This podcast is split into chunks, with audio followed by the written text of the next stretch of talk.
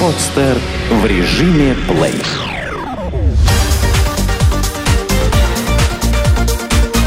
Банк.ру. Информационный дайджест. Заемщикам каких профессий легче получить кредит? Профессия заемщика играет важное значение при вынесении решения о выдаче займа. Порой обладатели нужных специальностей могут даже рассчитывать на более выгодные условия кредитования. Какие же профессии считаются у банкиров надежными, а какие – рискованными? Осенью 2008 года, когда кризис уже открыто шагал по миру, многие российские банки резко ужесточили систему оценки заемщиков – в частности, работникам строительной сферы, металлургического и финансового секторов гораздо сложнее стало получать кредиты. Данные отрасли в кризисное время активно сокращают персонал. И чтобы не связываться с потенциально проблемными заемщиками, банкиры были вынуждены более тщательно подходить к оценке клиентов. Сегодня на фоне циркулирующих слухов о возможном повторении кризисного сценария фактор профессии заемщика приобретает особую актуальность. Профессия может рассказать о заемщике многое. Образование, наличие социальных связей, трудовой, а самое главное – денежный потенциал. Как правило, хорошо образованный человек имеет престижную должность, а значит быстрее расплачивается с кредитом, сообщил банк.ру директор департамента риск-менеджмента Росгострахбанка Александр Антонов. Хорошая профессия повышает вероятность получения льготных условий, добавляет в интервью банк.ру начальник отдела скоринга розничных кредитных продуктов ОТП банка Олег Ильин. Как таковых нужных или ненужных профессий не существует. Однако есть сектора и отрасли экономики в разной степени подвержены макроэкономическим колебаниям, а следовательно, люди, занятые в них, будут иметь разную вероятность потери работы, рассуждает начальник управления процессов одобрения банка Home Credit Александр Поляков. По словам Александра Антонова из Росгосстрахбанка, наиболее надежными заемщиками считаются люди, работающие в транснациональных международных компаниях, государственных корпорациях, крупных сырьевых предприятиях, а также финансовых и инвестиционных компаниях.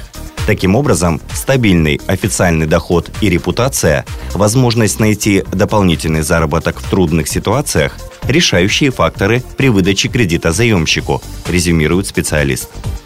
Неправильным местом работы с точки зрения риска невозврата долга чаще всего считаются опасные профессии, такие как служащие МЧС, полиции, а также военнослужащие, верхолазы, водители и так далее – Профессии, которые не гарантируют стабильный заработок и оклад, или где уровень заработка зависит от процентов, бонусов и количества сделок, также не вызывают особого одобрения у кредиторов. Поэтому работники сельского хозяйства, а также риэлторы и туристические агенты могут оказаться в черном списке профессий, говорит Александр Антонов. Как подтверждает Олег Ильин из ОТП банка, профессии с непостоянным заработком нежелательны для банков – Например, фрилансеры, которые работают без трудовой книжки. Владельцам собственного бизнеса банки также дают кредит осторожно, поскольку эти люди в ответе не только за себя и свое дело, но и за тех, кто работает на их предприятии. При этом надо отметить, что помимо профессии есть множество не менее важных параметров, оказывающих влияние на получение кредита, такие как социальный портрет клиента, предыдущая кредитная история, уровень дохода – если ваша профессия попала в список неблагонадежных, это еще не повод раз и навсегда отказываться от кредитов. Где выдают образовательные кредиты? В сентябре многие студенты отправятся на свои первые лекции. Правда, для кого-то они окажутся платными. Если лишних денег на оплату обучения нет, можно прибегнуть к помощи образовательных кредитов. Ставки по ним составляют от 5 до 20% годовых. Сегодня на рынке труда царит ожесточенная борьба за место под солнцем, и чтобы выжить, нужно иметь не просто высшее образование, а лучшее образование в рейтинговых вузах. Обучение в таких вузах обойдется в 220-290 тысяч рублей. Различные программы повышения квалификации отнимут еще 60-180 тысяч рублей. А чтобы получить степень MBA, придется выложить около 400-500 тысяч рублей – Неудивительно, что заявление нового министра образования о возможном сокращении бюджетных мест в вузах вызвало бурю эмоций. Некоторые эксперты считают, что данный факт приведет к увеличению стоимости образования по России в целом. Помочь в этой ситуации готовы банкиры, которые с каждым днем предлагают все большее количество образовательных кредитов. Подобные продукты уже давно пользуются успехом в Европе и США. За рубежом ставка по образовательному кредиту составляет 4-9%. Причем в сумму кредита входит не только стоимость образования, но и расходы на проживание студента.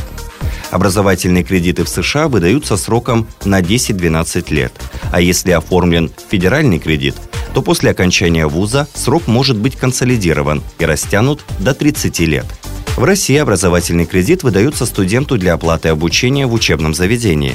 Учащимся, не достигшим 18-летнего возраста, кредит предоставляется при наличии письменного согласия законных представителей.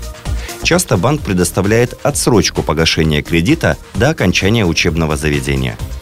Балтийский банк предлагает образовательный кредит сроком на 7 лет под 19% годовых – Россельхозбанк сроком на 10 лет под 16% годовых. Сбербанк и Банк Союз разработали специальные программы, по которым можно взять кредит на образование под 5% годовых и вернуть его в течение 10 лет после окончания вуза. Альфа-банк предлагает кредит на изучение английского языка в языковой школе Speak Up под 12% годовых. Для получения степени MBA кредит можно оформить в Росинтербанке сроком на 6 лет под 10% годовых. Альтернативой образовательного кредита может служить обычный потребительский кредит. Однако, как заметил директор департамента розничного бизнеса Росэнергобанка Александр Васильчиков, целевые кредиты обычно выгоднее для заемщика и надежнее для банка – по словам начальника управления по работе с сегментом розницы Абсолют банка Антона Павлова, на данном этапе развития ни один банк в России не предоставляет образовательного кредита, аналогичного по условиям предложениям западных банков. В качестве исключения можно назвать лишь Сбербанк, который предлагает по-западному длинный срок кредитования. В нашей стране образовательный кредит пока еще существует как подвид потребительского кредита наличными. Сколько получают банкиры? Банковский сектор, несмотря на кризисные веяния, остается наиболее привлекательной отраслью для специалистов, планирующих хорошо зарабатывать и постоянно расти в карьерном плане. Так какие зарплаты сегодня предлагает рынок банковским специалистам? По данным руководителя группы подбора персонала кадрового центра Unity Романа Блинова, до кризиса банковский сектор развивался очень быстрыми темпами. Ощущалась острая нехватка грамотных специалистов высшего и среднего уровня, уже имеющих опыт успешной работы. Банки активно перекупали друг у друга профессионалов. В кризис падение зарплат не произошло. Скорее можно было говорить о временной заморозке. Как отметила начальник управления по работе с персоналом Транскапиталбанка Ольга Самусевич, кризис снизились расходы на ДМС, внешнее обучение, отсутствовали премиальные выплаты по итогам года. Сейчас зарплаты выросли в среднем на 10-15%, но скорость роста существенно ниже до кризисной. Как заявила Елена Богомолова, директор департамента «Банки и инвестиции» хедхантинговой компании Cornerstone, на данный момент наблюдается общая настороженность как работодателей, так и соискателей – из-за нестабильной экономической ситуации в мире работодатели боятся массово набирать персонал, который может оказаться невостребованным в ближайшем будущем. На рынке труда банковского сектора наблюдается тенденция изменения подхода к формированию заработной платы. Как отметил директор департамента по работе с персоналом Росгосстрахбанка Олег Федосов, в их банке делается акцент на переменную часть вознаграждения, зависящую от эффективности и результативности деятельности подразделения, конкретного специалиста. Директор департамента по работе с персоналом Абсолют банка Татьяна Григоренко заявила, что банки стремятся к изменению процентного соотношения вознаграждения в сторону увеличения бонусной составляющей. При этом соискатели при смене места работы нацелены на увеличение гарантированной части.